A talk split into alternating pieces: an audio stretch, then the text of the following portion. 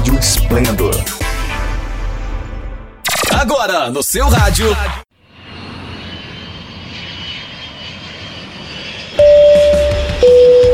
Está no Aro! Dicas de viagem do Melhores Destinos. Trazendo sempre uma nova dica de lugar para visitar, atrações, roteiros, restaurantes, hotéis e passagens. Tudo para você viajar mais e melhor, pagando menos. Você ouve aqui no Dicas de viagem do Melhores Destinos. Fala viajante, estamos novamente aqui no aeroporto de Viracopos, onde daqui a pouco embarco para Lisboa, Portugal. Esta vai ser nossa primeira avaliação de um voo internacional no meio da pandemia do novo coronavírus. E também eu vou mostrar todos os detalhes de quem pode hoje entrar em Portugal e na União Europeia e quais são todos os detalhes e documentos que são necessários para conseguir entrar em Portugal. E tudo isso e muito mais você acompanha a partir de agora no canal do MD.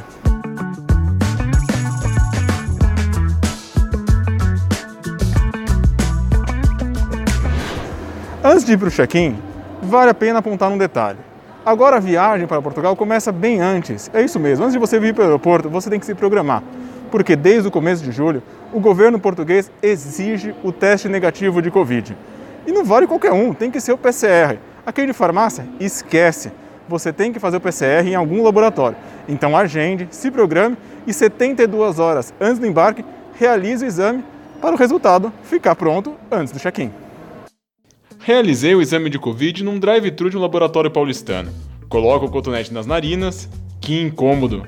Depois abre a boca e novo cotonete na garganta. É um pouco ruim, mas dá para levar. O resultado do exame saiu em 48 horas. De volta ao aeroporto, a caminho do check-in vejo algumas diferenças. O balcão de informação está todo protegido com acrílico e faixas no chão.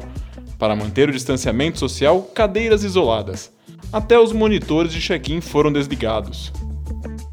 Na fila do check-in para Portugal há outra diferença. Funcionários da Azul abordam todos os passageiros para checar o exame de Covid. Este item é obrigatório para os brasileiros. Somente os brasileiros com residência ou dupla cidadania podem optar em fazer o exame na chegada a Portugal, mas lá custa o dobro.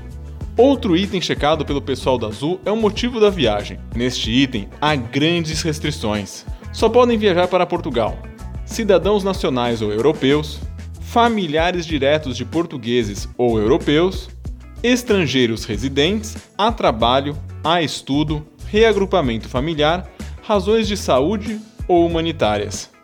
Nada de turistas. Vale destacar, se você se enquadra nesses itens, é muito importante levar todos os documentos que comprovem a informação. Eu tenho dupla cidadania e estou me mudando para Portugal. De acordo com o pessoal da Azul, cerca de 20 passageiros por voo são proibidos de viajar para Lisboa devido à falta de documentos. Em todos os lugares do aeroporto de Viracopos há alerta sobre a Covid, marcações no chão para manutenção do distanciamento social e, claro, o uso de máscara obrigatório. Seguindo para o embarque, me deparei com a sala VIP da Azul fechada. O espaço só deve reabrir no final de agosto. No portão, bastante gente. O voo não estava lotado, mas tinha 80% de ocupação. Nas viagens para Portugal, de acordo com o pessoal da Azul, a lista de passageiros com o nome de quem está embarcando, com ou sem o teste de Covid, é encaminhada às autoridades portuguesas. Tudo é checado. Tive a oportunidade de entrar no A330 Neo da Azul antes dos demais passageiros. Lá dentro, ocorriam os últimos detalhes no preparo do voo. De acordo com a companhia, as aeronaves são limpas a cada viagem. Todos os locais não escapam, como cintos de segurança, bandejas, apoios de braços, carpetes, são desinfetados. Na hora do embarque, todos de máscaras. E na medida do possível, tentando manter o distanciamento social, mas esse item é quase que impossível respeitá-lo dentro do avião. No speech, a tripulação lembra as medidas de segurança contra a Covid. Informamos que essa aeronave é equipada com filtro EPA que recicla todo o ar a cada 3 minutos. Ressaltamos a obrigatoriedade do uso de máscaras durante todo o voo. Por favor, mantenha a máscara sobre a boca e o nariz. Na Azul, a segurança é a primeira a embarcar, por isso, antes do embarque começar, higienizamos a aeronave para que o seu voo seja ainda mais tranquilo e seguro. Hora de tomar o assento e aguardar a partida. O pushback foi às 4h20 da tarde, com 10 minutos de atraso. O taxiamento foi longo e a partida para Lisboa às 15 para 5 da tarde.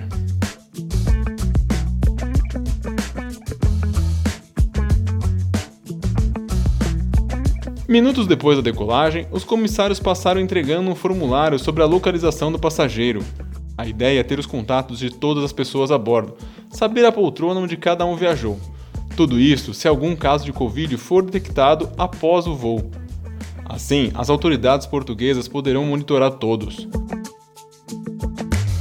O uso de máscaras é obrigatório durante o voo. Uma das coisas que você não pode esquecer, ainda mais em voos internacionais de longa duração, são máscaras extras, né? Eu trouxe pelo menos 3, 4. Você também tem que trazer um saquinho para guardar essa máscara usada. Então você troca a máscara, coloca no saquinho separado e depois coloca uma nova. Trocar de preferência cada 4, 5 horas, né? Se você não estiver falando muito, pode ficar até um pouco mais, melhor você não pode ficar sem. E também é bom sempre trazer uma bem confortável, porque são 9 horas de voo. A única exceção no uso de máscara é na hora do jantar. A Azul adotou algumas pequenas adaptações na serviço de bordo. As opções de bebidas diminuíram, principalmente as alcoólicas. Só sobrou a cerveja. De comida, dois tipos de prato: macarrão ou carne. Fiquei com a última opção. Para um voo deste tem que estar bem satisfeito, ó. Para manter a tradição, mais um repeteco. Tá servido? Depois da refeição, hora de relaxar e ver um filme. A Azul conta com boas opções de entretenimento a bordo. Só achei que faltavam alguns lançamentos, mas dá para passar o tempo. Já a revista Companhia foi suspensa devido à pandemia. Durante o voo de mais de 9 horas, caso algum passageiro esteja com sede ou fome, na gala há petiscos disponíveis. Uma hora e meia antes do pouso é servido o café da manhã. Um box contendo um sanduíche, iogurte e biscoito. Da janela dá para avistar o amanhecer do dia sobre a Europa. Do alto vejo a famosa ponte 25 de abril. As luzes ainda iluminam as ruas vazias de Lisboa.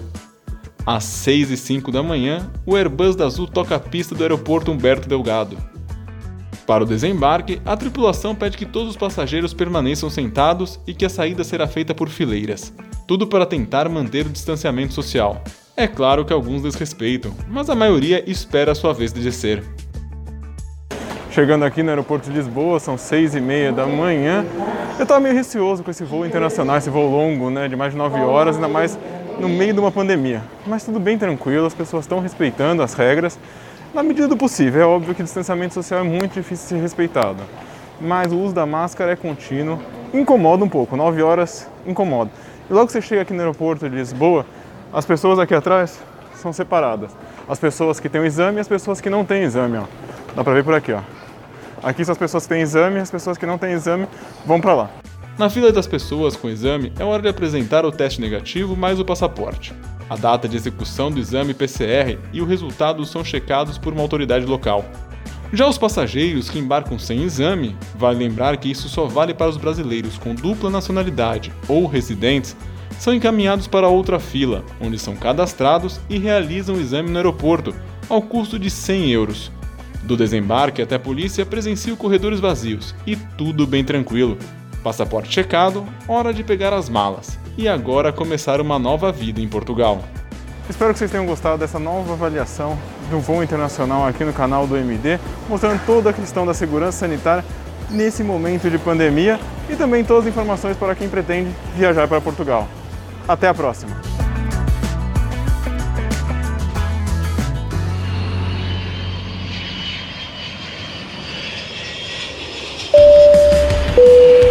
Você acabou de ouvir Dicas de Viagem do Melhores Destinos. Tudo para você viajar mais e melhor, pagando menos. Você ouve aqui no Dicas de Viagem do Melhores Destinos. Se liga aí, a qualquer momento tem mais.